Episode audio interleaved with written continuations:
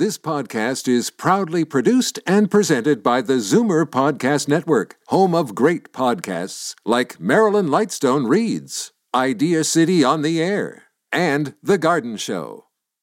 You're listening to an exclusive podcast of The Conspiracy Show with Richard Syrett. Heard every Sunday night from 11 p.m. to 1 a.m. on Zoomer Radio, the new AM 740. You're listening to an exclusive podcast of The Conspiracy Show with Richard Syrett. Heard every Sunday night from 11 p.m. to 1 a.m. on Zoomer Radio, the new AM 740.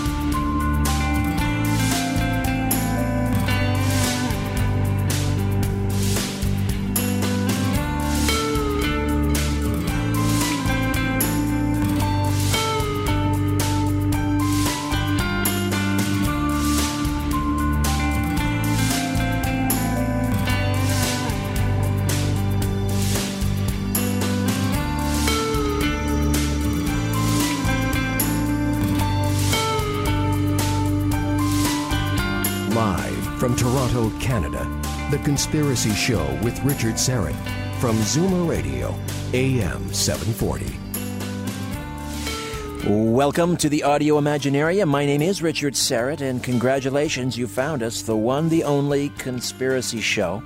Lots going on here in studio. Albert, the intern, is trying to cobble together another Google Hangout on air. I'm not sure if you're familiar with Google Hangouts. If not, you will be.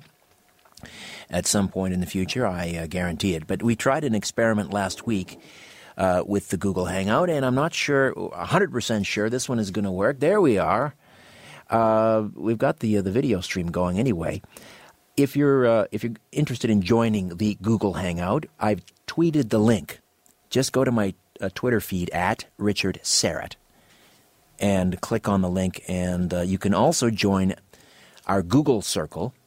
There's another one for you. Google Circles and Google Hangouts. I'm being dragged kicking and screaming into the 21st century, folks. Anyway, the Google Circle is at The Conspiracy Show with Richard Syrett. The Conspiracy Show with Richard Syrett. If you join that Google Circle, there'll be a link there. You just click on and join the Hangout. At least I think that's how it works. I'm just an old radio guy trying to learn a new trick. Anyway, you can just keep it tuned right here as well. Here in Toronto, our flagship station, AM 740. And, of course, to all of you listening to one of our great affiliates in the United States, just keep listening to the old-fashioned radio or the podcast or the live stream at zoomerradio.com, whatever the case may be. There's just so many ways now to listen to The Conspiracy Show and now watch The Conspiracy Show. I spent the day in Greektown here in Toronto on Danforth Avenue. And my twin boys were marching in the Ohi Day Parade. Ohi, that's right. And on this particular day, actually it's tomorrow will be the anniversary, October 28th, 1940, during World War II. Greeks stood up to the fascist Mussolini, and this was no small thing to do. First of all, Mussolini had 44 million people. There were 44 million people in Italy, and Greece had but 7 million. Italy had 10 times the firepower of Greece in its army, navy, and air force, which had total air superiority. Since Greece had only a small defensive force, and the demands from Mussolini were sent again in 1940 to Prime Minister Metaxas, and he gave Greece 3 hours to reply to his demands to surrender, and for the Italian troops to occupy Greece and raise the Italian flag on top of the Parthenon. But Mussolini never even waited for Metaxas' reply. He had 5 heavily armed divisions of Italian soldiers moving from controlled Albania over the border into Greece. And then, a little history lesson here for you non-Greeks, in the early hours of October 28th, Metaxas gave his reply loud and clear. Ohi. No. He said no to Mussolini, no to surrender, and the Ohi cry has become a Hellenic battle cry that blooms defiantly every 28th of October. And this cry of Ohi, again, is repeated by every Hellenic community around the world, numbering more than 10 million Greeks. So that's what the Ohi Day Parade is all about. Ohi, no, in Greek. You know, and I've been thinking this is a word we should all start to use a little bit more often. When authority, for example, wants to intrude into our private lives, to monitor our email and our Facebook posts in the wake of, let's say, the Ottawa shootings, we should reply, Ohi. When the state tries to spend more time with your children by bringing in more subsidized daycare so you can work 4 part-time jobs for half the money you were making 5 years ago working one job, and that's by design, our reply should be Ohi. Ohi Day. We should all celebrate Ohi Day when the Greeks said no to the fascists. Mentalist Haim Goldenberg is appearing at my Follow the Truth conference coming up in just a few weeks, and he's standing by in studio to dazzle us with some extraordinary feats. This guy is amazing. I actually met him at a backyard children's birthday party back in the summer, and then started to learn about Haim and the fact that he is one of the world's great mentalists and an authority on the human mind. And it's interesting, you know, the other great mentalist, Uri Geller, an Israeli. Haim Goldenberg, an Israeli-Canadian. Is there a connection? What is it with Israelis and these incredible feats of the mind? We'll find out. But before we get to Haim, back in 1980, a UFO was tracked on military radar in Rendlesham Forest in the south of England, and it landed near 2 of the most strategically important military bases in NATO and was approached by military witnesses who touched the hull of this craft, if we can call it a craft. One of those military witnesses is also going to be taking part in my all-day conference, Follow the Truth, The Conspiracy Show Summit, Sunday, November the 16th at the Regent Theatre in Oshawa. Jim Penniston entered the Air Force in 1973, served over 20 years active duty in the U.S. Air Force, assigned to the Strategic Air Command Elite Guard in Omaha, Nebraska, providing security for general officers, congressmen, heads of states, and the president and members of his cabinet. The most notable assignment, however, began in July 1980. He was assigned as a security police supervisor at RAF Bentwaters, England, a twin base with RAF Woodbridge. And, as I mentioned, on the night of December 26, 1980, Sergeant Penniston led the investigation of a craft of unknown origin, which had landed and subsequently took off after an on-ground investigation which lasted for more than 45 minutes. Jim Penniston, how are you? Doing great, Richard. How are you doing? Well, I'm very well, and I once again, I'm thrilled. You're going to be with us via Skype on the 16th of November in Oshawa. And I know, you and I have been talking, and I know you don't attend a lot of these UFO conferences, but this one is different, and I'm pleased you recognize that. One of the things that you told me that convinced you to participate in Follow the Truth was the inclusion of 2 of our speakers.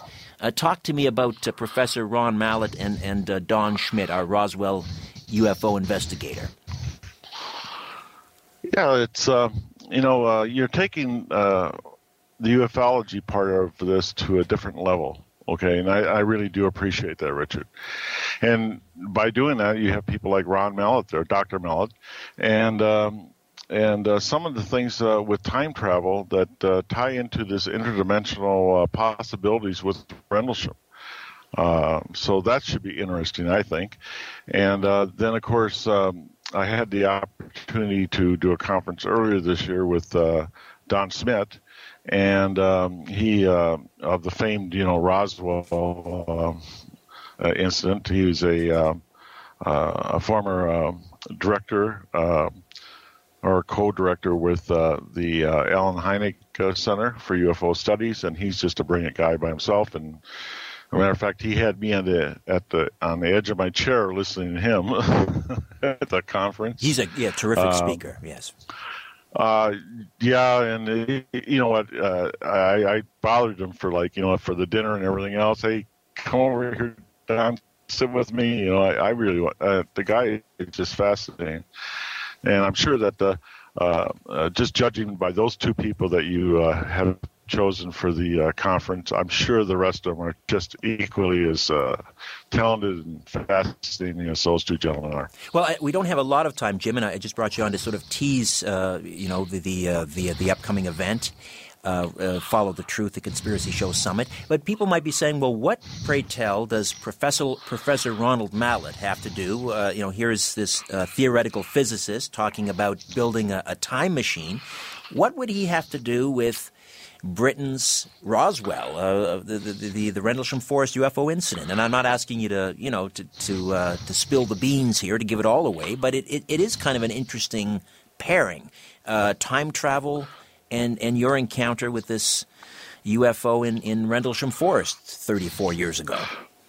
Exactly. Well, one of the things that happened during the Rendlesham Forest incident and the immediate aftermath was I didn't know at the time, but a binary code was discovered, and I didn't find out exactly what these ones and zeros were until about 30 years later, by accident, and it turns out that they had a message in them, and it was in binary code, and it's assumed that it's done by the incident itself.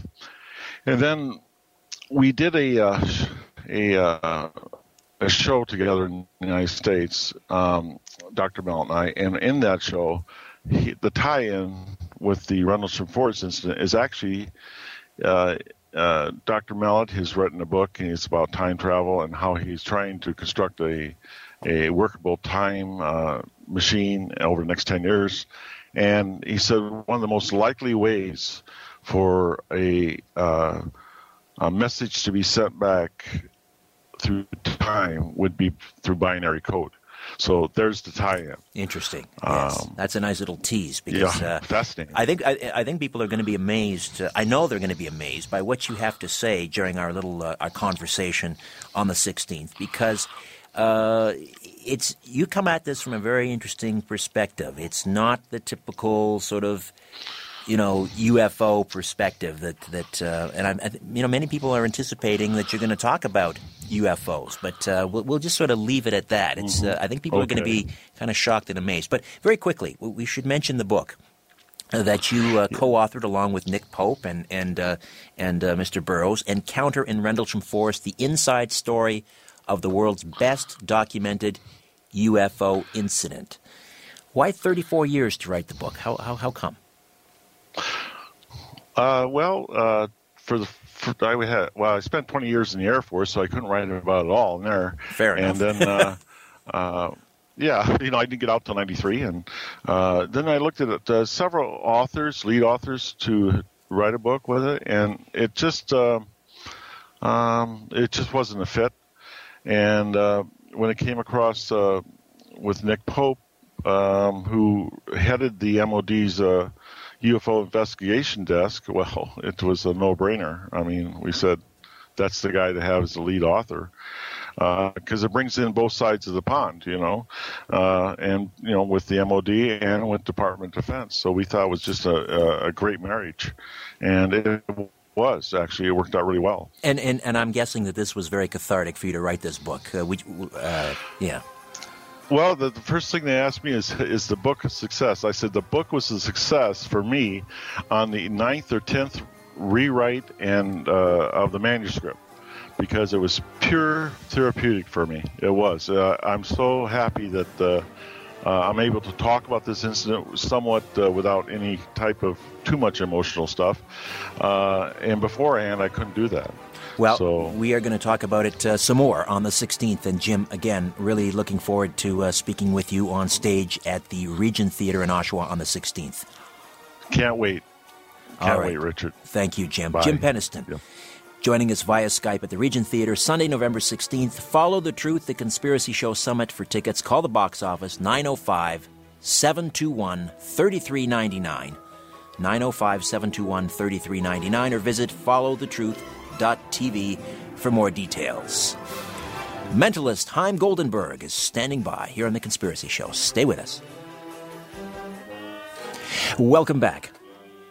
Good to have you with us, and those of you joining our Google Hangout, welcome to you as well. It's just sort of in the experimental stage. Do me a favor and drop us an email. Let us know how that's going. Albert, the intern, what's the best email address? Conspiracyshow1 at gmail.com? Right. Conspiracyshow, then the number 1 at gmail.com. Are you able to hear the audio, or are you able to just to see the pictures? It's an experiment. A Google Hangout on air here at The Conspiracy Show. All right. Haim Goldenberg is considered to be one of the major authorities on the subject of the human mind. And he's a highly regarded, he's highly regarded by his fellow mentalists. He travels around the world lecturing other professional mentalists, consulting and teaching new techniques in this field, and Haim doesn't claim to possess supernatural or psychic powers. He claims that the powers that he uses are the same powers that are inside each and every one of us. We simply need to believe and trust in them. Haim Goldenberg, welcome to The Conspiracy Show. How are you? Thank you very much. I'm great. Great. It sounds good when you say it. This about me. Just like we rehearsed it. So, what is a mentalist exactly? Mentalist. Mentalist is someone that it's kind of mind reader. A mind reader? Some mentalists claim that they really read minds. Some mentalists are more skeptics like me. I don't believe that I really read minds, but I think that I have very good intuition. I know how to speak and to tell you something with my body language and how to read body language. So I use real abilities or normal abilities that I learned during the years, and it's a lot of practice, to do something that looks like the sixth sense or the supernatural powers or something like this. Right, right. So when I think of mentalists then, I think of people like the amazing Kreskin, and I think of Uri Geller. Yes. Now, Uri Geller, as I mentioned off the top, is an Israeli, and you are an Israeli-Canadian. Is that just a coincidence? I mean, what is it about Israel that produces such amazing mentalists? Actually, there are many very good mentalists from Israel, and maybe one of the reasons is because Uri Geller came from there. He started like maybe 30 years ago. He was number one all over the world, and like me, many other mentalists inspired by him, and I'm especially inspired by him. And it's interesting. I remember when I saw first time Uri Geller, I was 6 years old, and I saw him. I was at home. I was very innocent boy. I didn't know nothing about this world, but I believed in Superman. Just to tell you how I believe that Superman is... Of course, what six-year-old doesn't believe in Superman? That is real. And I wanted to be a superhero. So when I saw Uri Geller on TV... I remember that Uri said that everybody can do what he does. And he took a spoon, and he looked at the spoon, and he started to bend it. Right. So immediately I tried. I took a spoon, and for maybe 10 minutes I tried many different ways. So you were concentrating on the spoon, thinking with the power of your mind you could bend the spoon. Yes, and because Uri said that this is how you have to do it. You have to concentrate. So I tried, and it didn't work for me. And I tried again the day after, and it didn't work for me for 2 years. But I never quit. Every morning, it became my morning routine. I went to the kitchen, I took a spoon, and I tried. Sometimes 1 minute, sometimes 10 minutes. But 2 years after, I took a spoon, and I remember like it's happened yesterday. My eyes was closed, and I opened the drawer, I took a spoon, I looked at it, I just moved it a little bit, and immediately I felt something weird. So I opened my eyes and I saw that the spoon is bending more and more and more and more. It was an amazing moment for me. And since then, I went to the street. This was a proof for me that I'm a real mentalist. Wait a minute, you're holding the spoon right now. Did I just see that spoon bend? Not yet. No, not yet. Let me try. Okay. Let me try. Okay. Hang on. Make sure Albert, are you going to get this on our Google Hangout? I will try. So Uri said all you need to do is just concentrate. And he did something like this that looks like optical illusion. It's hard to see. Yeah, it looks like it's like moving around like a wet noodle. Yes, that spoon. But you know, that's an optical illusion. It's optical illusion, but it's become to reality if you believe, and this is what I want to say. Believe. Wait a minute. Whoa, it's actually bending more and more and more and more. It is. And I want to show to the camera. Wow. And it's bending. Wow. And you can feel it's normal spoon. Yeah, let me have a look at that. From the other room. That's a normal spoon, and look at that. And this is what I won't be using that for my breakfast cereal tomorrow morning, I can tell you that. It will be difficult. And so you were not like, you know. No, I didn't use didn't use physical force. No. So let me tell you. So this is what happened to me when I was 8 years old. And for a long time, I didn't know how it worked. And I did it more and more, almost every day. But 3 years ago, my mother came to visit me, and she told me something very interesting. She told me that one night, before I bent the spoon when I was 8 years old, she went to the kitchen very late, and she bent all the spoons because she was tired, semi trying. And this is how it worked for me. And, and this is a real story. But that doesn't explain doesn't explain how you just did that. I still have some secrets, so I cannot explain everything. But this is a real story. This is how I started. An amazing story. Your mother went in and she bent all the spoons. I hope it wasn't her good silver. We didn't have silver spoons then. Okay. Yeah. And this is something very important to mention, because people tend to say that I have special powers, especially after they see my TV show. Right. It's important to mention from my side that I don't have special powers. But if we talk about powers, there is one power that everybody have, and this is the power of believing. Right. I was 6 years old. I believed. I really believed, and I succeed. And I still doing this today. So I think that everybody have the power, but the difficult part is to believe for real. Okay, but let me ask you something, because you're a skeptic. And what you're telling me is you're not bending the spoon. You're admitting you're not bending the spoon with the power of your mind.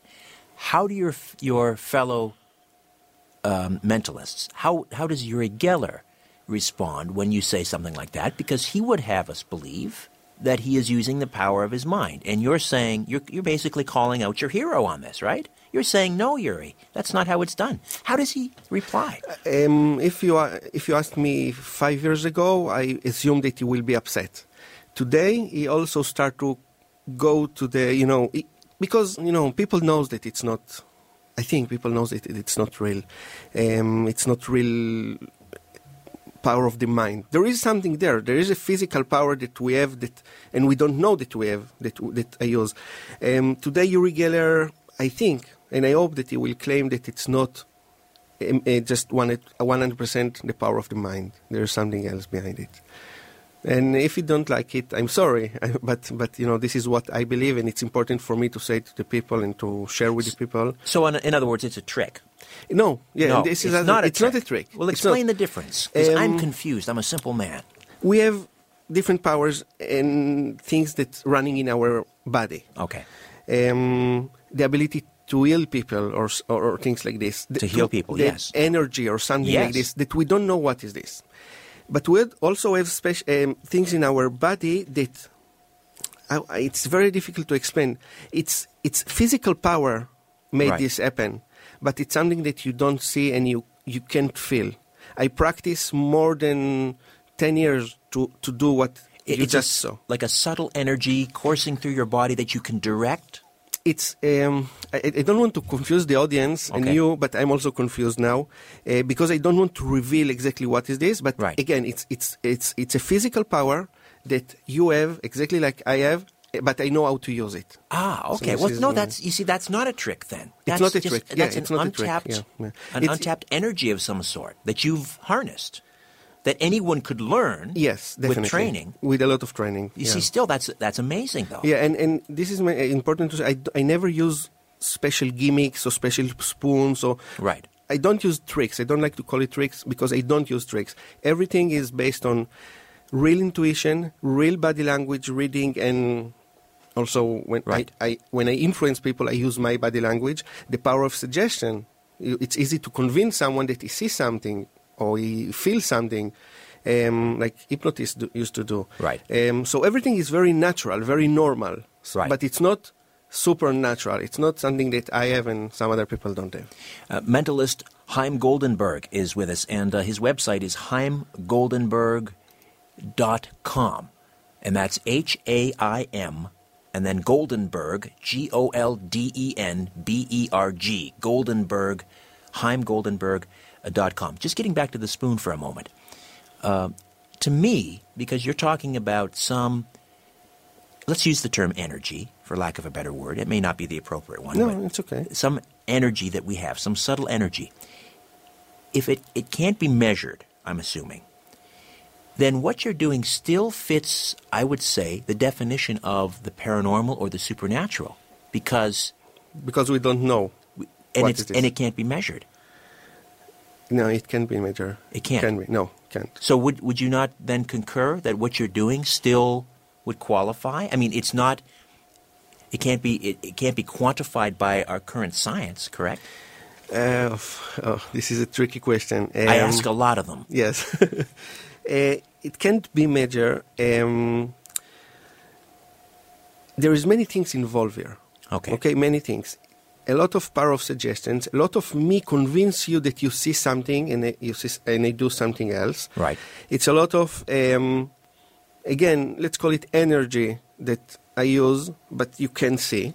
Okay. Again, it's a physical power that I use to bend this spoon, but you can see. And it's not because I do it really fast or something like this. Right. It was really slow. If you see this spoon now, I will not touch it. I will just rub it very gently. Okay. Look at this. All right. You getting this, Albert, on our Google Hangout? All right. I will try. So I want to show you. So I will show you. You can look at this. Okay. Okay. It's keep going. Okay. Even though I don't touch the spoon, and it's more than 90 degrees now. Wow. And it's bent more. Wow. Okay. I don't want to deconstruct it anymore because, I love a mystery and I love magic. Thank you. Right? And I still want to believe in Santa Claus. Yeah. By the way, I'm very skeptic, but I want to believe. And I study a lot, and it's important to believe. Important to believe. Well, I'm a skeptic, too, about everything. We're skeptics. We're not debunkers. And there's an important difference, right? Yes. There definitely are professional debunkers who recent studies have shown by, major studies at universities by psychologists, debunkers. And I'm not talking just about conspiracies or paranormal, but debunkers in general are more likely to be guilty of confirmation bias than those of us who are skeptical but, are willing to at least be open-minded about it. Yes, definitely. And yes, and it's important to be like this, I think. So when you're talking about the human mind, I mean, where do you think the mind resides? Is the mind simply this organ rolling around in our cranium called the brain, or do you think the mind exists outside of the body? No, I think our mind is part of the body, and our mind is, I don't know exactly what is the mind, but I know the way we are thinking, the way we are behave, what make us to do this or what make us to do this. So this is, I'm specialized on people behavior. Behavior, right? Yes. Right. So did you take psychology courses, for example? No, never. I never read a book. I can't read a book because I have this problem of I can't read, so I never read a book. Most of the things I study by myself, and some things I learn from other mentalists. And mostly it's experience with people, communication with people, right? Non-verbal communication. This is what I'm doing. I must be speaking volumes when I'm just sitting here, then. You're speaking a lot. Even you, when I don't even say anything, just my body language. Yes, a lot. And now when I'm really focused in my real life, I cannot read people because I'm not focused. But now I'm really focused. And actually, let's try to do something if you don't mind. When we come back, we're going to take a time out. Okay. All right. Haim Goldenberg, world-renowned mentalist, is with us here on The Conspiracy Show. Welcome to you on our Google Hangout. You get to hang out even during the commercials, and we'll be back after the commercials. The Conspiracy Show. My name is Richard Syrett. Stay with us. And welcome back. Haim Goldenberg, mentalist, is with us in studio here on The Conspiracy Show. And once again, the Google Hangout appears to be up and running. And if you just drop us a quick email, let us know whether you're hearing it all right, and that's conspiracyshow1@gmail.com. And that... the other person you see in studio besides Haim is Albert the intern. Say hello to them, Albert. And next to Albert is Miri, who is Haim Goldenberg's assistant. So she's helping us out here as well. Now, Haim, before the show started, you asked me to write down a word on a piece of paper. Mm-hmm. And underneath that, you asked me to write down a 3-digit number. Yeah. okay, which I did. I folded it carefully, placed it in my pocket. You didn't see it. So what do we do now? Okay, let's try. I will try to guess, okay? And I'm going to do it by looking at you and read your body language. I will see the way you are reacting. I will say many words and we'll see. But before we do this, let me try something. All right. Because in mentalism, there are two ways. One way is to read people, right, to get the information from you. The other way is to put information in your mind. All so, right. For example, and we'll do something really simple. I will write a number between 1 to 10. Right. Okay. I'm going to warn you before we start. I'm a tough nut to crack. So I will do my best. I will try. Sometimes it's not working, but that's all right. So I wrote a number between 1 to 10. Now I try to influence you to choose the specific number that I wrote here. Okay. Of course, I don't say nothing, and I don't show you a specific number, but with my body language, I think I already put it in your mind. What is the number that you have in your mind between 1 to 10? You want me to tell you? Yes. The number is 7. Why number 7? Why number 7? No, I will look it here. Oh, why number 7? It's a lucky number. It's a very popular number. Whenever I think a lucky number, I think 7. And it's not because I ask you. No. Okay. No. So actually, I wrote number 7. Oh. And the reason you chose number 7 is because I did something very simple. I looked at you and I said, please choose any number you want. It can be any number you want. And I did the shape of number 7. It's kind of subliminal message that you saw and... That's probably true. That's what you did. The other reason, and the reason I choose number 7 is because most of the people will choose number 7. It's another reason. Right. So, but let's try now the difficult part. Okay. Now I will read your... I'm not such a tough nut after all. Rats, Good. Okay. Maybe now it will be... You will be tough. We'll start with the number. So you wrote a number. Nobody saw the number. Small piece of paper. Yes. And I will try to guess... By doing this, I will count from 1 to 10. Right. Every time you hear me say a number, say yes, even though it's not your number. So I will say number 1, and say yes. Okay? 1. Yes. 2. Yes. 3. Yes. There is 3 in your number. 1. Yes. 2. Yes. 3. Yes. 4. Yes. 5. Yes. 6. Yes. 7. Yes. 8. Yes. 9. Yes. 10. Yes. I almost sure that I know your number. 319, I guess. You're very. No? I don't want to show them. Yeah, no. Just say if I'm right or wrong. Can I tell you the number? Yes. It's 319. 319. Yes. So this is what. Is that what you said? Yes. 319. Oh, there it is. Yes. Okay. Can you see that? No. Don't. Oh, my finger. Don't show me the other one. No, I won't show you that. Can you see that? You can't see that number. It's too light. But it's 319, and show them what you wrote down there. Did they say something else? Or I thought you said 219, but you wrote... No, 319. It's your Israeli accent. That's all. Yes. It's a beautiful accent. 319. Yeah, there we go. So now let's try the word, okay? And this is more difficult. So I ask you also to count how many letters do you have in this word. Okay? We're going to take another break. This was a short segment. Okay, so... Do you want me to tell you the number of letters? No. After the break. Okay, so we'll get to more of mentalist Haim Goldenberg here on The Conspiracy Show. This is amazing. I knew I'd be amazed. I just didn't know how amazed I'd be. Back with more. Stay with us.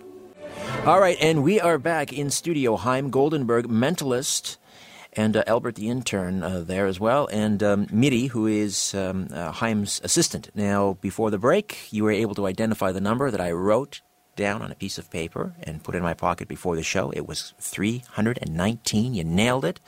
Now, before we get to the second part, let me just remind people, Haim, you are, in addition to being this incredible mentalist, if that's not enough, you are also an amazing artist, and you have an exhibit. You have an exhibit up in Thornhill, not too far from here, up on Young Street and around Clark Avenue in Thornhill, and it's called the Four Women Gallery. Yes, and it's open. It will be open about 2 more weeks, and people are welcome to see. Yeah, apparently, I didn't know that I'm an artist, but 3 months ago I started to paint, and people like it very much. And you're like the new Andy Warhol. I mean, I've seen these pictures of Woody Allen and Robin Williams. People that I inspired by. Yes, absolutely exquisite. Thank you. All right. Thank you very much. That's the Four Women Gallery in Thornhill. And if they go to your Facebook page, that's Haim Goldenberg. Just Google it, Facebook, Haim Goldenberg, H-A-I-M, Goldenberg. They'll see all the times and dates and the exact address. Yes, everything is there. Yes, all right, and you have a television show called Gold Mind. Yes, great name, Gold Mind. Thanks. And apparently, apparently we sold it to A&E Latin America. It's going to be huge, many viewers. It will be in 21 countries. So I'm very excited about this. As you should be. I know a little bit about what a long road that is to get a TV show off the ground. So congratulations. Thank you. All right. So now to the second part of our little mind experiment. Okay. I wrote down a word. So, okay. Do we have time, right? Do we have like... Yeah. At least 10. We have 10 minutes. Okay. It will be short. So, you know how many letters? Yes. Okay. Can you tell me how many letters? Yes. 11. Okay. This is the only question I will ask. From now, I will say many things, and I will see how you react. 1, 2, 3, very big, very small. You're almost not reacting. Yes, it's very big. It's something important to you. Maybe not, maybe just a word that pop up in your mind, but no, it's something very important to you, and you are smiling right now, so I guess I'm right. Very, very important, something very emotional maybe. Maybe I'm wrong. Again, I'm saying many things, and I try to get your reaction. It's not, it's 11... letters, but it's 2 words or 3 words. Don't say yes or no. Maybe 2 words. Yes, it's 2 words. 1, 2, 3, 1, 2, 3, 4, 5, 6, 7, 3, 1, 2, 1 of the words are very short, 3 letters. Now think about this thing. Again, it can be big, small. I feel happy, very sad. Violence, a lot of violence. Yes, there is violence there. I feel something with the nose. Do you think about nose? Just tell me yes or no. Do I think about nose? No. No?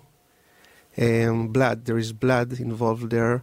It's someone. You are thinking of someone. And I ask you to write whatever you want, not a specific. Correct. Right? That's right. So, yes, it's someone. And because it's 2 words, probably the first name and the last name. And the first name, the last name. Oh, difficult. A, B, C, D, E, F, G, H, I, J, K, L, N, M, no, P, Q, R, S, T, M, M, M, M. There is M there. A, B, C, also A, M, A, M, A. So, oh, okay. Okay, I think I know. So what I feel... From what I did right now, there is violence there. There is I felt something with blood in the nose or something in the face. 2 words, 3 letters, and I know that there is a. Just a wild guess. Do you think about Muhammad Ali? Oh my word! Look at that! Oh my God! Can you see that? Muhammad Ali, you sir. Are amazing. That is astounding. Thank you. It wasn't very easy, but... No, it wasn't, and I probably spelled Muhammad wrong, because they're about, blessed be his name. Believe me or not, I don't know how to spell it. Well, there's many different ways, but... Yes.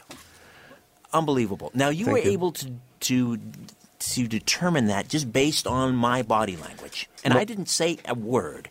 Mostly, but as I mentioned before, and just to be honest with you, when I ask you to choose any word... Yes. I also did something. I looked at you and I said, you can choose whatever word you want. And then if you remember, you said, can I choose a name? And I picked it up. I remember this. So it gave me information. Okay. All right. So, well, you're being honest. That's... Yes, you gave me some information. I wasn't sure that you will choose a name of somebody. And it didn't have to be a name of a person. It could have been a name of an automobile. Whenever you want. So you said, can I choose? So the name was a clue for me. There are other things that I try to make you think about. We talk about my drawings before the show. And most of my drawings are people that I inspired by. So it also gave me something, because we talked about this. I know that you have this in your mind. So many things around us that I know how to observe gave me this information about the world. One of the things I learned about Uri Geller is that he was I mean, you know, there was that episode on The Tonight Show when he was sort of ambushed by the amazing Randy, and they tried to discredit Uri Geller. But I've heard that a number of people in the intelligence communities have come forward and said, no, Uri Geller is the real deal. And I'm listening and I'm witnessing your incredible abilities. What you have here would be incredibly valuable. Yes, you're right. To intelligence gatherers. You're right, 100%. And I came from Israel 10 years ago, and I used to work a little bit with the police, but mostly with business cooperation. They asked me to be in the room, to observe, and tell them after the meeting what are my thoughts, especially in negotiations. Right. You're like a human polygraph test. In a way, yeah, I can tell if somebody is lying or not. But I did it for a long time. But one time I did a mistake, and the company lost a lot of money because they trust me. Since then, I don't do this in my real life. That's a lot of pressure. It's a lot of pressure. And well, because it's not an exact science. Yes. And I can do a lot of mistakes, and especially if it's something really important, and I don't want it on my shoulders. No, I can appreciate that. So then, I mean, how would an intelligence agency, for example, let's say the CIA, were to come up to you in a coffee shop and say, you know, we could use someone like you? I didn't work with those people. No. I worked with the police, right. And they wanted me to see if they have someone that they suspect that is the guilty person. He did something. They wanted for me to see and to motivate him to speak. And after I talked with him, or sometimes he didn't talk at all, I just looked at him and I asked him questions. I saw how he reacted. So I told him what I had in my mind about this person. If there was a missing person and they had apprehended someone who they thought was maybe responsible for that person missing, even if that person didn't speak to you, you could just sit there, ask him questions. Is the body buried here? Is it body? Could you then perhaps even locate the missing person based on body language? I'm afraid to say yes, because now many people will ask me to do it, and I'm afraid to do it. But yes, I definitely can. I have a part in my show that I ask someone to hide something very valuable, and I just detach my hand, and by, it's called muscle reading, I can tell where the item is. So yes, I can tell if you know where is the body or whatever, right? I can tell. You see, whether or not people believe in remote viewing, for example, or ESP, what you do is as equally amazing to me, even if those things aren't yet at play, even if they're not real. I mean, what you're revealing about the power of the human mind is incredible. Yes, the power of the human mind is incredible, and it's very simple. We tend to think that it's very complicated, but our mind is very simple. And take as an example a baby. When he's born, the intuition in himself is very strong. If he will see someone that is bad for him, he will start to cry because he feels something. When we grow up, we have a lot of information, and I call it garbage in our mind. We get a lot of bad information that we start to think. But the pure intuition, without thinking, this is, I think, very powerful, and this is something that people need to use more and more. Trust your intuition. Trust what you have inside you that I cannot explain how it works, but it works. The problem is not to think. Forget about what you have in your mind and use your real intuition, your real feelings. Now, but it must be also not difficult to be around you, but people must be thinking that you're constantly sort of, you know, observing and looking at their body language. And I don't know, do you have children? I have 2 children, yes. So your children can't get away with anything because you say, you know, who didn't clean up this mess? It wasn't me. I mean, you know, right? Yes, but this is something that most of the parents will know, I think. You know, they know about the children, if they're lying or not, or, you know. And this is interesting stuff. In my real life, I can't use my abilities every time because I need to be in focus. Okay, so you can turn it off when you need to. Most of the day it's turned off, yes. It is? Most of the day. The interesting stuff is my wife. She's the only person for real that I cannot read. I can't read my wife from the moment we met. Is that why you were attracted to her, perhaps? Maybe. No, she's beautiful and amazing person, but... But what man can read a woman anyway? Someone can.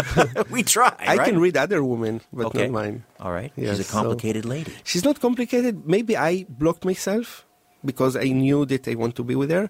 But it's funny, interesting. I can't read her, and I never tried more and more and more. But I think it's better for us that I can't read her. Is it true? Do you think women are more intuitive? Yeah, definitely. Woman's intuition. 100%, yes. And does that have to do with things like they have a heightened sense of smell? I mean, they do have that, right? Women, you know that, Miri, right? You have a greater sense of smell. You have.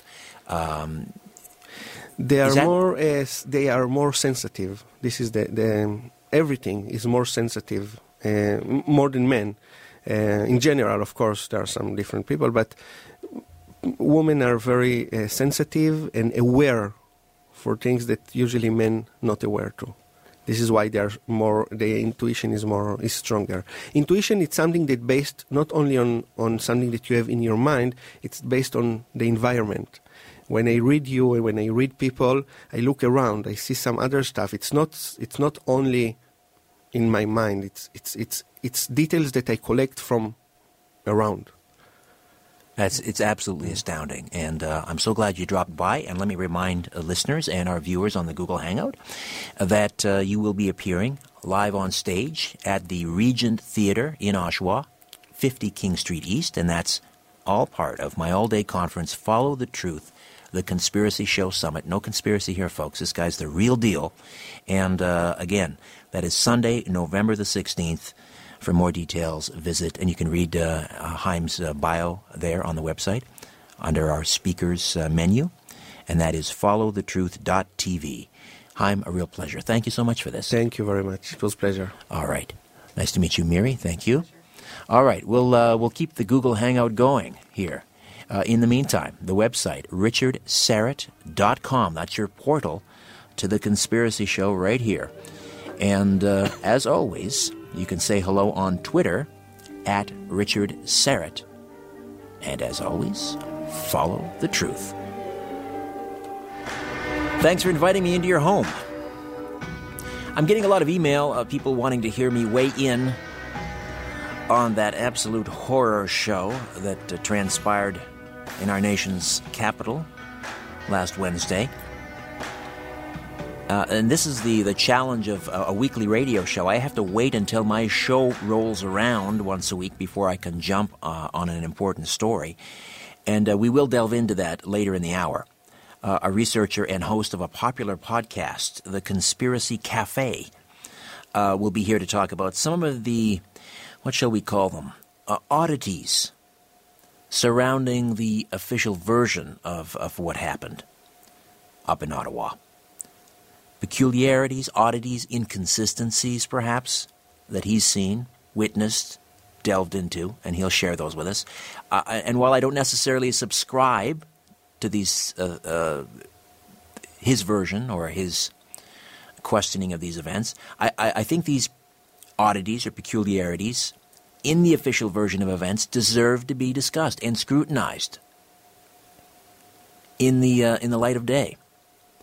And many of you may be thinking that it's too soon or it's too sensitive, and I am fully cognizant, believe me, that Corporal Nathan Cirillo has not even been laid to rest yet. And some of you might be thinking, how can you possibly think we're being lied to about what happened last Wednesday? A man is dead, for crying out loud. A wife has been widowed. A child has been orphaned. Now is not the time. But if there is some high-level criminal activity going on here, above and beyond what we're being told, then we must investigate. One of the techniques for suppressing the truth is for certain people to wax indignant. This is also known as the "how dare you" gambit. Other common techniques for suppressing the truth is to characterize the charges as rumors, or better yet, wild rumors. And if in spite of the news blackout, the public is still able to learn about certain suspicious facts, it can only be through rumors. If they tend to believe the rumors, it must be because they're simply paranoid or hysterical. Then there is knock down straw men. This is a common technique. You knock down a straw man. You deal only with the weakest aspects of the weakest charges. Even better, create your own straw man. Make up wild rumors or plant false stories and give them lead play when you appear to debunk all the charges, real and fanciful alike. Or you call the skeptics names like conspiracy theorist, nutcase, ranter, kook, crackpot, and of course, rumor monger. And be sure, too, to use heavily loaded verbs and adjectives when characterizing their charges and defending the more reasonable government and its defenders. You must then carefully avoid fair and open debate with any of the people you have thus maligned. And for insurance, set up your own skeptics to shoot down. Again, there are a number of things that disturb me about the official version of events that transpired, and I want to put those under the microscope a little bit later. Here's the thing. Whenever someone suggests, for example, the Ottawa shooting may have been some sort of a false flag, I don't discount it out of hand, and here's why. How could I even contemplate, you may be asking, that somebody, and I'm not talking about the Prime Minister here, I'm not talking about government officials, I'm not talking about cabinet members, I'm talking about unelected rogue elements that have power and influence. And I believe that there exists rogue elements in every facet of society, in every country, including Canada. And it's because I believe the real power in the world rests with psychopaths. Psychopaths rise to the top in our society. They have the power. You don't get to rise to the top unless you have certain attributes. You've got to be ruthless. You have to be remorseless.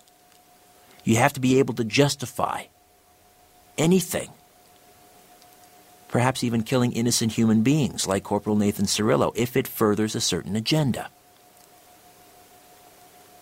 We're going to talk about psychopaths a little bit here because my next guest, who has been with us before, wrote a book, a pretty profound book. It's kind of a survival guide. It's called The Art of Urban Survival, and one of the chapters is about just that. It's about defending against psychopaths, not psychopaths that are lurking in an alley. We're not talking about these random acts of violence. We're talking about the psychopaths that are in the workplace, are in the church, are at the public school system. They may even be at work, might even be your boss. Your boss might be a psychopath. How do we get out from under this? But further, we're going to talk about the history of cycles. Why is it we always seem to ignore the past and we keep repeating the same mistakes? We never seem to be able to get off this Hindu wheel of life. You know the old expression, right? Those who ignore the lessons of the past are condemned to repeat them. However, there are certain groups that are very mindful of these cycles. They take advantage of them. They plan for them. Now it's time for us to plan for these cycles. Stefan Verstappen is a writer, world traveler, artist, martial arts expert, street youth counselor. He's lived and traveled throughout China and East Asia. And while in Asia, he studied Oriental art, culture, and Kung Fu. Stefan is a master of the Lohan School of Martial Arts and one of the few Westerners to have lived and studied Kung Fu in China. He's a member of the Canadian Society in China and also worked as chairperson for the City of Vaughan International Economic Development Committee, in charge of facilitating the Twin Cities partnerships with cities in Japan and China, and he is the author of several books, including the aforementioned The Art of Urban Survival. His article, Historical Cycles, Are We Doomed to Repeat the Past? What to Expect and How to Prepare for the Next 10 Years, will be published in the fall edition of the Trends Journal, which, of course, is published by Gerald Celente, a noted futurist and trends analyst who has joined us on this program from time to time. Stefan Verstappen, welcome. How are you? I'm fine, Richard. Thanks for having me back on the show. So, cycles. And are we to measure, then, historical cycles in sort of 10-year in 10-year intervals? Is that how we look at cycles in 10 years?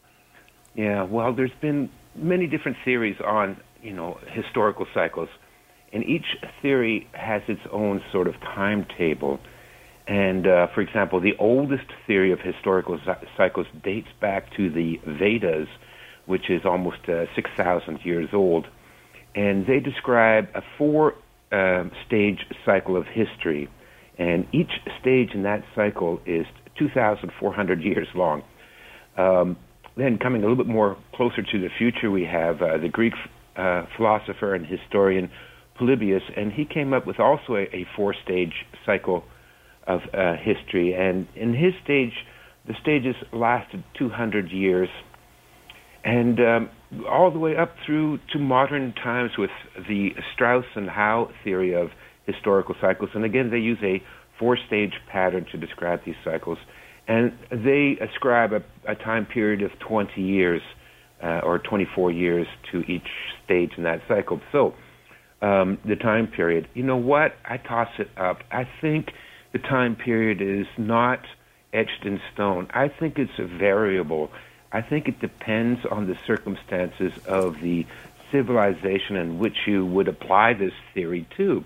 And so we see within our modern society, everything has speeded up incredibly fast. And even with human species, if we, you know, go back only, you know, 10,000 years, we went from, you know, the Neolithic age of stone tools to, you know, walking on the moon or not walking on the moon, depends on which theory you believe. But, you know, nevertheless, we do have a flight.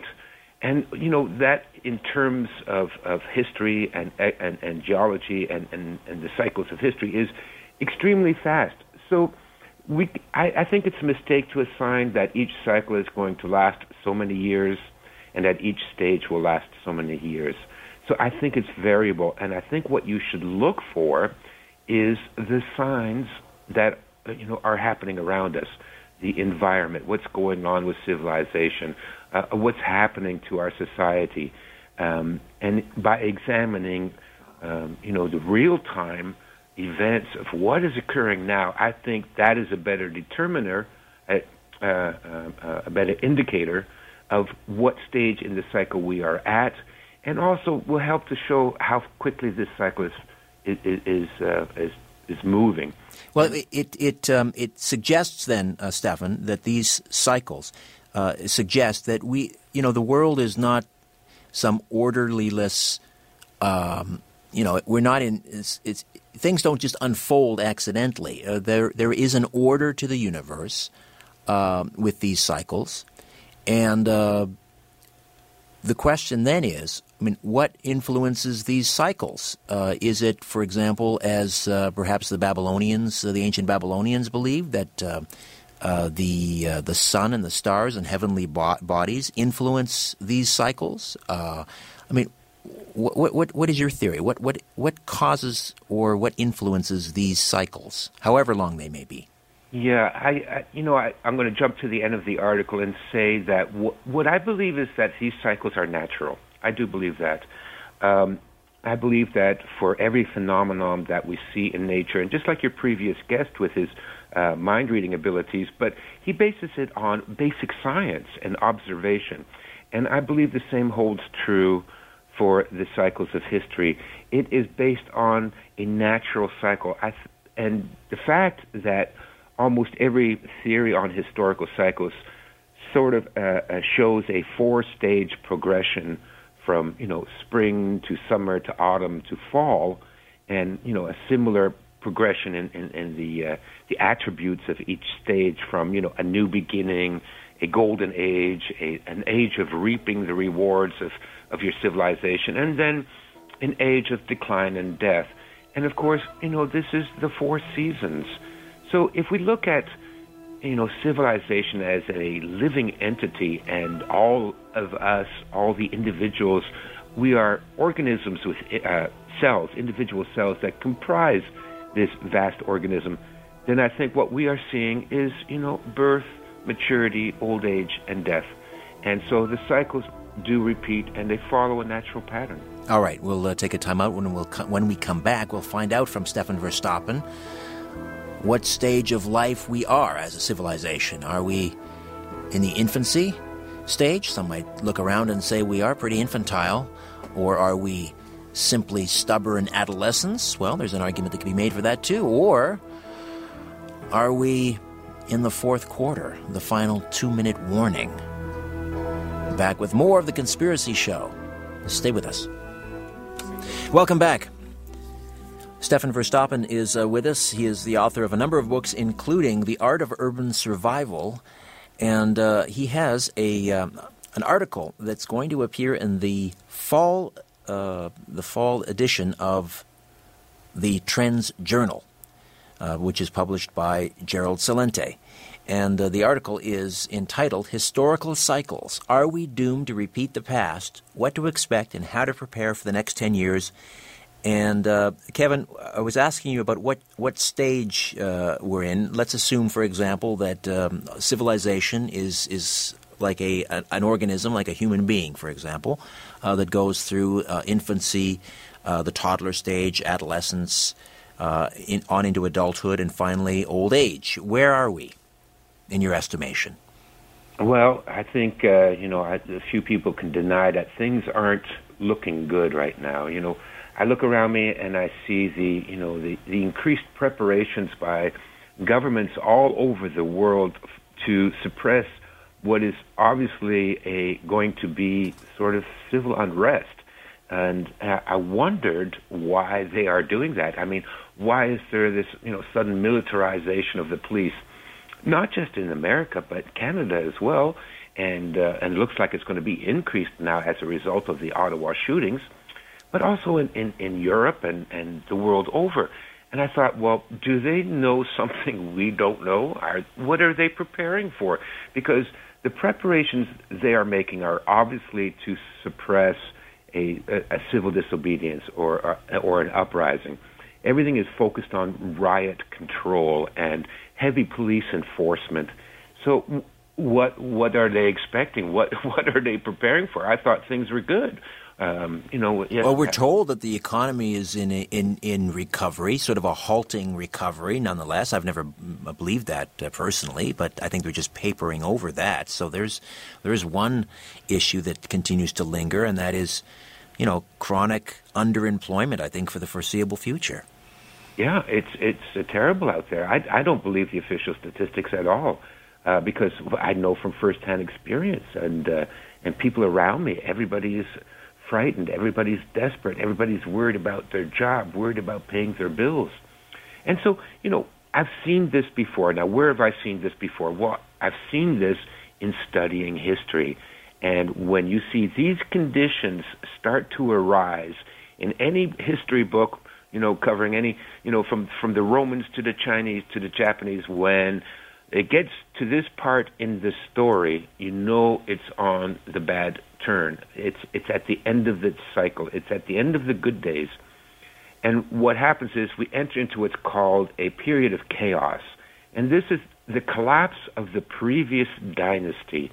And the previous dynasty, we could say, for example, in Russia, the previous dynasty was communism, and it collapsed. And even though, they have more freedoms now, but on the other hand, the living conditions in Eastern Europe are horrendous, with the criminal elements controlling most of the cities and industries and the poverty and the unemployment. Well, it wasn't that great, the collapse of that dynasty. Now, the next dynasty to collapse is the great consumer dynasty of the Western capitalists, the Walmart world and McDonald's world. And, we've stuffed ourselves on junk food and junk and And, you know, but it's coming to the end of that, too. Well, it's true. McDonald's stock is falling because, and Coca-Cola stock is falling because people have had enough of, you know, sugary drinks and the perception that McDonald's is not healthy, and they're losing market share to their competitors. So you're right. Who would have thought McDonald's and Coca-Cola? I mean, no, that's blue chip stock, but it's falling. Yeah. No, because that's what happens at the end of the cycle. So when you see these kind of conditions arise, and what conditions I'm talking about is increased militarism and government control, because at the end of every dynasty, what happens is civilizations collapse. Yes, it's natural, but a function of that natural collapse is the absolute and total corruption of the ruling elite. And that's what we're seeing now. We're seeing unbelievable greed and corruption going on in the governments of all Western countries and most Eastern countries as well. And what happens is, as they get greedier and greedier, they have to steal more and more. Now, because they're stealing so much, everyone else is poor. You know, people can't afford to take vacations anymore. They can't afford to buy a new car. And in a year or maybe 2 years, they're not going to be able to afford red meat once a week or chicken or fresh vegetables. So what's going to happen then when people can't afford to put food on the table for their kids and their families? Well, they're going to get upset, and they're going to blame the government because, well, the government greed and ineptitude and the taxes and the licensing and ad infinitum, all of the regulations, which is all in place just to take more money out of the economy to feed their greed. So, you know, what you mentioned earlier, the psychopaths are in charge, and the psychopaths know only one thing, and that is to consume. And what they consume is the rest of us. So now what's going to happen? People are going to get upset, and they're going to go and protest. And those protests may turn violent. Hence, the government is already prepared. They've got, you know, the riot police, and they all have their new equipment and their anti-riot gear and the sonic weapons and the tear gas grenades. I mean, why else would they have all those things? Because they know what's coming. And body bags and rumors of internment camps. But this is stuff that, you know, only paranoids think about, Stefan. We've been, you know, when people start talking about this sort of thing, they're considered, you know, like one of those militiamen down in the United States who listen to shortwave radio and you know, talk about how horrible the government is. Sure, because, you know, if we prepare and if we make ourselves stronger, we're less easily victimized. And, of course, since government now is in the business of victimizing the population, they don't want that. So they denigrate anybody who is, you know, looking around and saying, wait a minute, this isn't what I was promised when I voted conservative, when I voted liberal, when I voted NDP. You know, this isn't how it was supposed to turn out. But what happens to those people that seek higher office? And I think in most cases they do it for all the right reasons. They genuinely want to help. So I don't think necessarily that the psychopaths are the people that come canvassing at your door asking you to vote them in as MPP or MP. Is there... Are we talking about some other level, which is what I believe happens, is you have this cabal, this unelected group that sort of forces the hand of these elected officials? Yeah, absolutely, Richard. You know, I have one of my students, former students, Kung Fu students, is running for councilman, you know, and I know the guy. He's a decent, salt-of-the-earth fellow, family man. There's no way he's involved in any sort of nefarious conspiracy. I know that. And I believe that the same is true for probably most of the MPs and MPPs, that do come to your door. But, you know, what happens is they are a part of a system that is controlled, and they're probably not aware of it either. And, you know, in order to function, you know, the big decisions aren't left up to them anyways. The big decisions are made somewhere else. And those decisions are made by whatever psychopathic cabal that runs things from behind the scene. And it's not being paranoid because, you know, I've read a lot of history. And, you know, if I were to tell you this story and it took place in China 1,500 years ago, nobody would say, oh, geez, you're paranoid. No, because you see the historical record. There is, you know, ample evidence that these psychopaths had schemed to take over the empire and rob it blind, of course. But we think that it doesn't happen to us, and we think it doesn't happen now. But that's where history, again, proves us wrong. It happens, and it can happen to us, and it can happen now. And you're saying that we are on the cusp or the precipice where it's going to happen again, which is we're talking about the collapse of an empire. In this case, we're talking about consumerism. But you mentioned these 10-year cycles, but surely this has been going on, this decline has been going on for much longer than 10 years, and the predatory nature of, I guess, the unelected oligarchs. I mean, this has been going on for a lot longer than 10 years. Yeah. No, I didn't say that I thought it was a 10-year cycle. That was a theory by Strauss and Howe. Oh, okay. Yeah. Like I said, I think it's, you know, it's flexible. And also I want to, you know, because we're almost out of time, and I want to end on a positive note and say that I think this is a natural part that civilizations go through. And what happens is we go through sort of a period of chaos, but it's not the end of the world. And it's not the end of our civilization. It's the end of that paradigm. And we'll go through a period of turmoil like all civilizations have gone through, and most of them, with, you know, few exceptions like the Maya and the Aztec, but most of these civilizations like the French and the English and the Germans and the Japanese and the Chinese, they come out of this period and they build a better dynasty. The next one, you know, if we can get through the next 5 to 10 years, you know, and look out for each other, get some preps in the house, you know, some extra food and supplies, learn how to do with less, and 10 years from now, we're going to see a better world. I certainly hope you're right, Stefan. I mean, but it seems to me that now the stakes are much higher. We're not talking about, let's say, for example, the fall of the Roman Empire, where, as mighty as they were, let's face it, the weapons at their disposal were, basically slingshots by today's standard, right. Or the fall of the Visigoths, or the, you know, the Mongol hordes, or, you know, name your empire. Now, when this house of cards comes a tumbling down, it's going to take a lot more people with it. I'm not so sure. No. I'm trying to stay positive, Richard. I want to think, because we have one wild card that none of the other civilizations had. And that is mass communication, your radio show, the internet, and podcasts and television. We are able to disseminate ideas at, you know, instantaneous speed and reach more people than at any other time in history.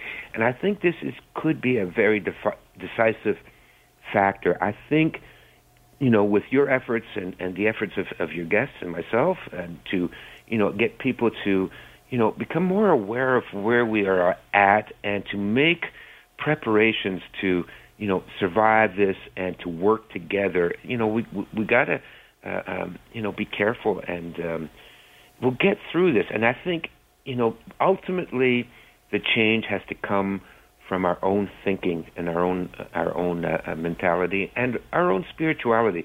We have to, as a species, say enough of this. Enough of the war and the chemical and the greed, and we have to say we're not going to support that, and we're not going to condone it with our silence.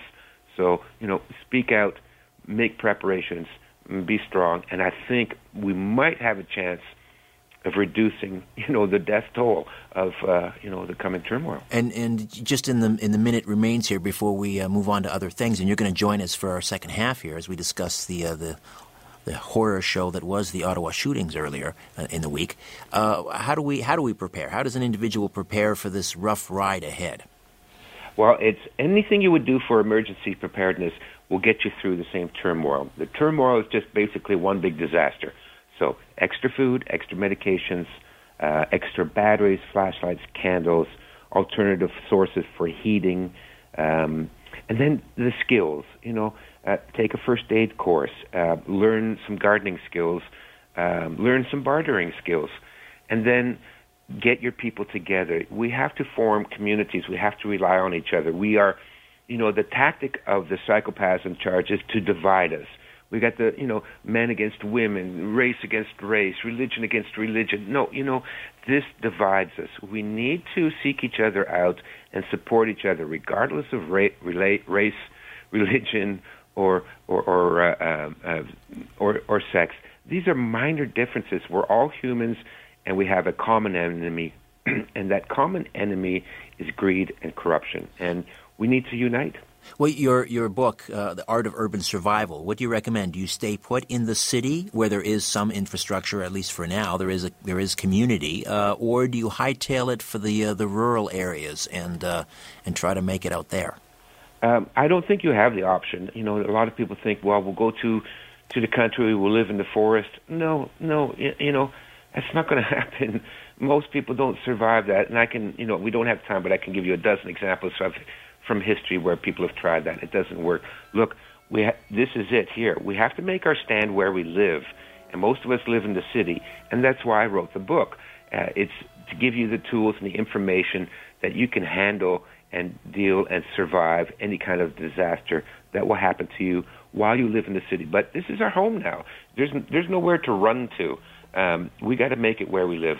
The Art of Urban Survival, and his upcoming article in the fall edition of the Trends Journal, Historical Cycles, Are We Doomed to Repeat the Past? What to Expect and How to Prepare for the Next 10 Years. Stefan Verstappen sticks around and will be joined by the host of the podcast, The Conspiracy Cafe, George Freund, as we discuss the Ottawa shooting oddities. Listener discretion advised. Back with more of The Conspiracy Show. My name is Richard Syrett. Welcome back. I received this in my inbox this morning, my email inbox. Subject line, it's up to you. Richard, you're about all that stands in the way of a total and complete police state takeover of Canada. I was given airtime on Genesis Network's The Power Hour to plead the case and introduce the prospect that this, meaning the Ottawa shooting, was a strategy of tension operation. There are many holes in the story. There's a lack of blood at the memorial. There's a lack of interest in the bystanders in the background. They aren't even looking at the scene unfolding. They are definitely not taking cover after a man was just shot. The fact the guy runs hundreds of yards over open ground with a rifle in front of the most heavily defended piece of real estate in Canada defies any common sense. There are supposed to be armed guards outside 24/7. Joyce Riley, talk show host, stated on her show yesterday the shooter had a parliamentary pass. There were also warnings issued days before to all the legislatures of an impending attack. When, I can't read the next line. Anyway, the gentleman who sent me this goes on in considerable detail to talk about these inconsistencies and what's wrong with the official version of this story. Again, talking about the horrible shootings up in Ottawa on Wednesday and the death, I do believe, that Corporal Nathan Cirillo was shot and killed.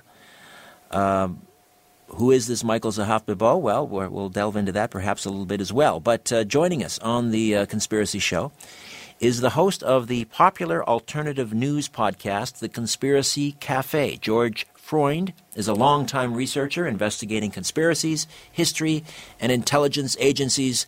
George, welcome. How are you? Oh, very good. Thank you, Richard. And we've kept our previous guest, Stefan Verstappen, on the program, who is the author of The Art of Urban Survival. George, Stefan, George.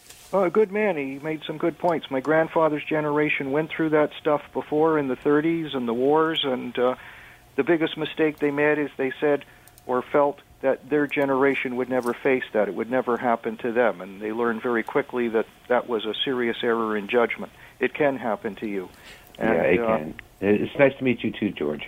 Ditto. And Stefan, feel free to jump in at any point and join the conversation. George, we don't have a lot of time. Let me cut to the quick. So your based on your analysis of the what you have witnessed in the media and from other accounts, you believe that the incident, this shooting up in Ottawa, was some sort of a false flag event. Is that correct? The pictures that the media has put out don't match the story they're telling. So, in a parody, You know, somebody promised me a car that was only driven by an old lady to go to church on Sundays, and I find it with yellow primer paint and numbers on the door. The story and the pictures don't match, and we have to use our own minds to come out. I've done a lot of emergency first response with people with, you know, fatal injuries and serious injuries, and, you know, I've seen that firsthand. And when you deal with someone with massive trauma like this individual Corporal Cirillo is supposed to have had, you wear it. Like, you just look like you've been in a chainsaw fight because arterial bleeders just shoot like there's no tomorrow. And when I looked at the pictures, I say I accepted that I'm getting a car that was driven by an old lady going to church on Sunday. And then when I look at the pictures, I say that's not the case at all. One of the emergency pictures that was very difficult to find is when the paramedics on the scene and there's a lady going to start mouth-to-mouth on the corporal. His shirt's open. The shirt is a light green. The major blood vessels, the freight train blood vessels, go through your abdomen. And, you know, that's just basic anatomy, the abdominal aorta and the interior vena cava. Those are the major highways of taking blood through your body. You have a .30-30 caliber Winchester bullet fired at close point-blank range, hitting a target. The hydrostatic shock that's going to come from that velocity of a round is just going to rip you apart. And there's going to be splatter all over the place. And that's just not there. The guy's shirt's clean. There's no blood on his skin. He should be bleeding from the mouth. And the other bizarre thing is the paramedics are there with all the high-tech equipment, and they're still doing basic first aid like the first responder. Wait a minute. The man's heart stopped beating. You know, like, let's get the airway in. We've got to get the paddles out to give him the shock. The box is on the ground in front of him, and they're not doing anything with it. That defies logic. And when your heart stops beating, it only takes a couple of minutes, you turn blue. He's the same color, has the same skin color as the people that are working on him. That just defies logic. But then, you know, maybe this is the first time ever case that injuries of that nature have not fit the pattern of injuries of that nature in the past. George, I hear everything you're saying, and it does seem very odd. And I remember, of course, well, I don't remember, I wasn't there, but I've seen, of course, the Lee Harvey Oswald shooting, and same thing. I mean, here was a man that was shot in the gut at close range and no blood. In fact, the photographer on the scene at the time would later report that he thought that was very odd. No blood. We see Oswald being placed on a stretcher. No medical attention, virtually, given to him, and no blood on the blanket, no blood on the gurney, and as you say at the cenotaph, no bloody footprints. Here's the thing, though, George, and this is why this is a difficult one, because all I have to offer up in rebuttal, and it's not even rebuttal, is, my God, I saw a Corporal Cirillo's widow in inconsolable. I believe he died. That may very well be true, but the photographic evidence that they've presented here doesn't match the story they told. Fair enough. It's like Columbo used to say in thing, you know, something bothers me about that, and usually everything was cut and dried when he started on a case, and then when you looked in it further, there was a whole different ball of wax. All right, we'll take a timeout, come back. George Freund, these are difficult questions, and... if not on this program, then where? Back with more of The Conspiracy Show. Stay with us. George Freund is with us, independent researcher and the host of the podcast Conspiracy Cafe. You know, when we have members of the armed forces, police, that are apparently, you know, gunned down in cold blood, and in this case we have a young man being hailed as a hero, who has left a wife widowed and a son orphaned, who hasn't even been laid in the ground yet, laid to rest. George, you must be catching a lot of heat for even asking these questions. No, actually, I'm encouraged because I'm the only one who will ask those questions. And so the support basis that follows me is like a little rising tsunami. Because what we experienced in Ottawa, you know, against what corporate and mainstream media say, is we witnessed a coup d'etat to remove the power of controlling the state by the people. On the day, miraculously, that we're introducing our anti-terror bill, something that hasn't happened since 1867 happened. how does it happen? I used to work for the company that did diplomatic security for the United States before the RCMP took it over. There's no guards in front of Parliament. Like, that's like telling me, you know, there's no defensemen on the ice at the Stanley Cup game. You know, it's tied. Granted, that's odd. I'll tell you a little story. A friend of mine was telling me over lunch the other day that he and his wife were on Parliament Hill during Thanksgiving weekend, and the place, he said, quote, end quote, was crawling with police. Crawling with police. That was on a weekend of Thanksgiving. And granted, that was before... I believe that was before the death of Patrice Vincent in Quebec, another soldier killed, and the country went supposedly into high alert. Correct, because even days before the first incident, the legislators in Victoria, British Columbia, have reported to CBC that they were given specific information to be on guard for an attack on Parliament. Not just a general caution or warning, but specific information, and they were prepared. So this obviously came from the RCMP and probably from Ottawa and CSIS. Well, why didn't you lock your own barn door? And what do you find odd about, well, obviously there's much to be found odd about the shooter, Bibeau, and we're finding out, of course, that his mother Susan worked for the Immigration and Refugee Board of Canada. We know that the father was fighting Gaddafi in Libya. What else do we know? What do we know about the actions of this Michael? Well, he was under observation for getting a passport, and they wouldn't give him one. So he was being investigated by federal authorities, maybe not to the point of the other chap who ran over the warrant officer in Quebec. He was actually arrested, held in custody, and released, and had his passport seized, and was on the list that the commissioner and the CSIS director were extolling in Parliament.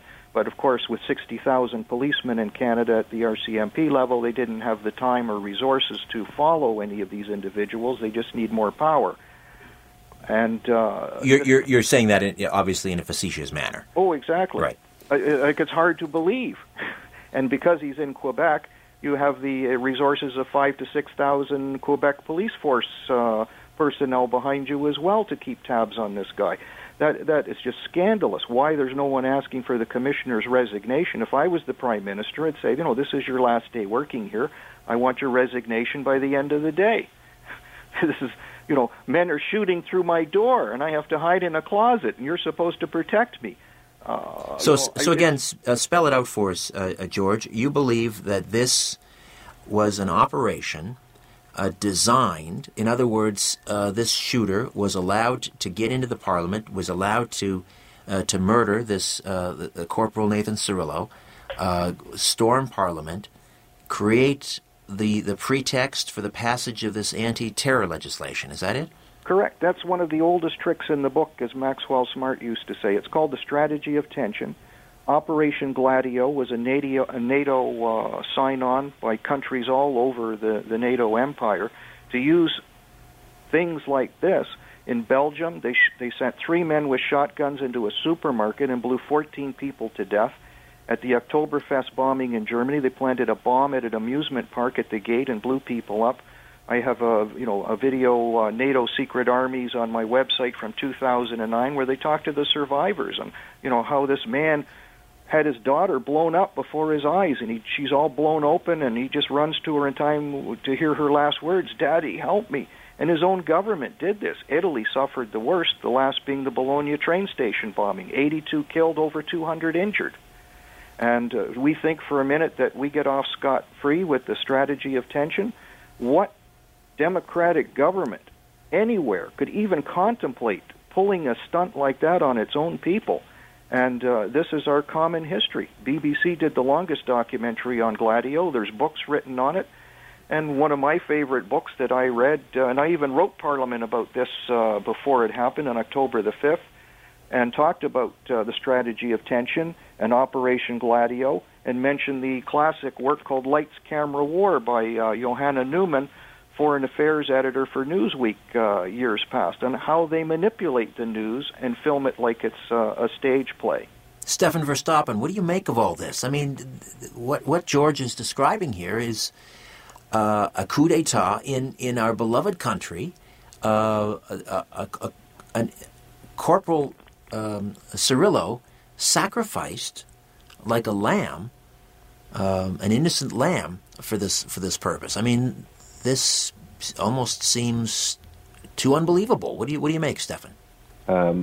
I agree with George. I think he has a very valid point. History is rife with incidents of governments sacrificing their own citizens for some political purpose. They do it all the time. They've done it for thousands of years. There's a strategy in my book, The 36 Strategies, called The Tactic of Injuring Yourself, which describes this very strategy. And this goes back 3,000 years. So, no, is it unheard of? Absolutely not. It's, it would be my first guess when I hear these things. And definitely they should be ruled out. Before we leap to conclusions and throw all our freedoms out the window like the baby with the bathwater, that is an insult, a total and complete insult to the 60,000 men we buried in World War I and the 60,000 men we buried in World War II. I don't think they ever expected us to throw it all away because one person was killed and we had a big threat in Ottawa if that's what really happened. I don't think they expected that at all. Harper has this bill tabled Wednesday, and now they're going to rewrite it to make it worse. And one of the, they want to make it even far worse than what it was originally intended to, have some new concept in law I've never heard of before called threat diminishment, which isn't described, but what's that? Are we going to have, like, death squads to go around and make people disappear? They had these people under radar. They were allowed to get loose and do their dirty work. This guy, Bibeau, he's supposed to have crossed the U.S. border with a criminal record, including narcotics convictions, without a passport 4 times. Like, come on, it's a post-9/11 world. A Toronto businessman couldn't get across the border because he was mentioned as a teenager, 20 years ago in a police report about somebody smoking dope. What do you make of the video? The RCMP have examined this video where we see Michael Zehaf-Bibeau posing with the rifle, with the blue and white scarf around his neck. What do you make of that? Well, the only thing I heard from a blogger that one of my fans just sent me before the show was they're concerned with the reflection, like the pictures taken behind glass. Yes, there is kind of a reflection on the right-hand side. Yes, and they feel very uncomfortable that it's it looks like, from what I'm looking at it right now, that it's on a TV screen or a video monitor, and that we're getting the reflection of the glass from the monitor. One of the other big things is ISIS said they had these guys posted on their website. And my big comment, what kind of power do you need? You need a 12-year-old with a laptop to find the ISIS guys on their website and say, yeah, that's him, that's him, that's him. You don't need any more power. You just have to do something. And it's child's play to track these people down and get the information. And, what's available as apps today is probably the technology they had in the CIA like 7 or 8 years ago, that you can track anything, anywhere, anytime. I was tracking missiles after that ship got captured in Finland. The CEO of the shipping company contacted me and said, where's my ship? Oh, it was hijacked with surface-to-air missiles on it, and I found it for him and tracked it all the way into the Mediterranean and over to the Panama Canal. And, he sent me a thank you on my LinkedIn page to say, thanks for tracking down my ship because I felt those weapons might be used to start a war. Here's the thing for me, and this is a self-preservation mechanism, I guess. I don't want to be that cynical. I can't bring myself to believe, even though I talk about this sort of thing on the air all the time, that this would happen in my country. Well, part of that comes back to Plato. It's his fault. And he developed the concept called Plato's cave. If we live in a cave and the only existence we know are the shadows cast on a wall by the light from a fire, that's reality. If for whatever reason, if you could get out of the cave and see the real world, that's conspiracy. There is an interesting, not interesting, it's tragic beyond imagining to see this war memorial shooting But it is interesting, as you point out, the photograph of the aftermath of the shooting. And we have Corporal Cirillo on the ground being attended to by first responders. And presumably a live shooter still roaming about with a gun. And yet, as this photograph tells a very interesting story, we see bystanders, some of them sipping their coffee, some of them with their back turned to Corporal Cirillo on the ground, some of them looking at their cell phones, looking very, very uninterested. What does this picture tell you, George? Well, I work with a lot of guys in the military. I was in the hold-up business for 11 years working for an armored car company. I'm very familiar with robberies and violence. And the military, our Canadian military, had a very interesting comment about raiding that. It was called the BOSOF, Beads of Sweat on Forehead. And because when you're in a real situation, there's nothing you can do to stop it. In fact, there's a lot of other things you can't stop either, and that's controlling your bodily movements. And there's nothing there.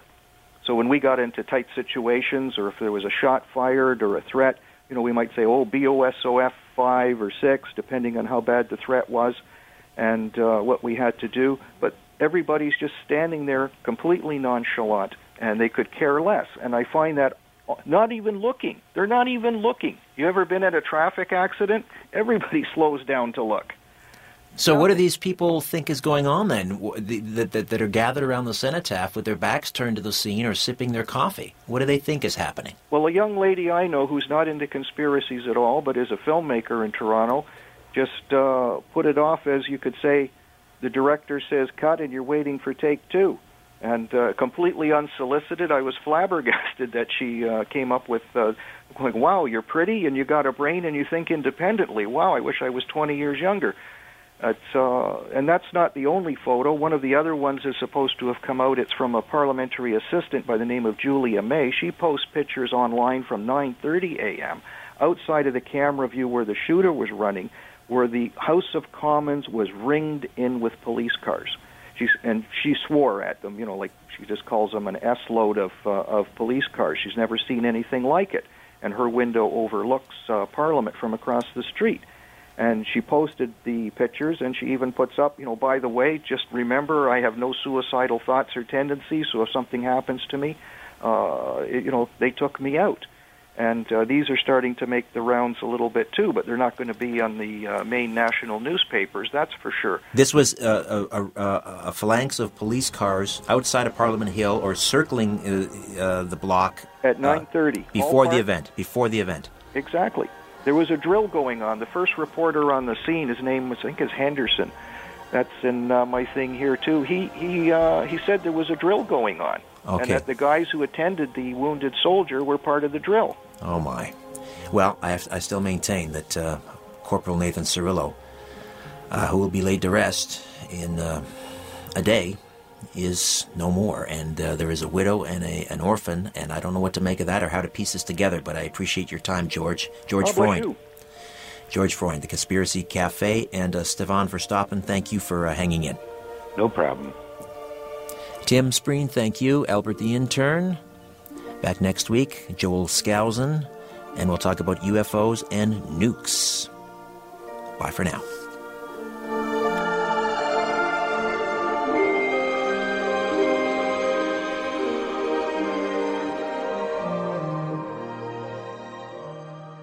This podcast is proudly produced and presented by the Zoomer Podcast Network, home of great podcasts like Marilyn Lightstone Reads, Idea City on the Air, and The Garden Show.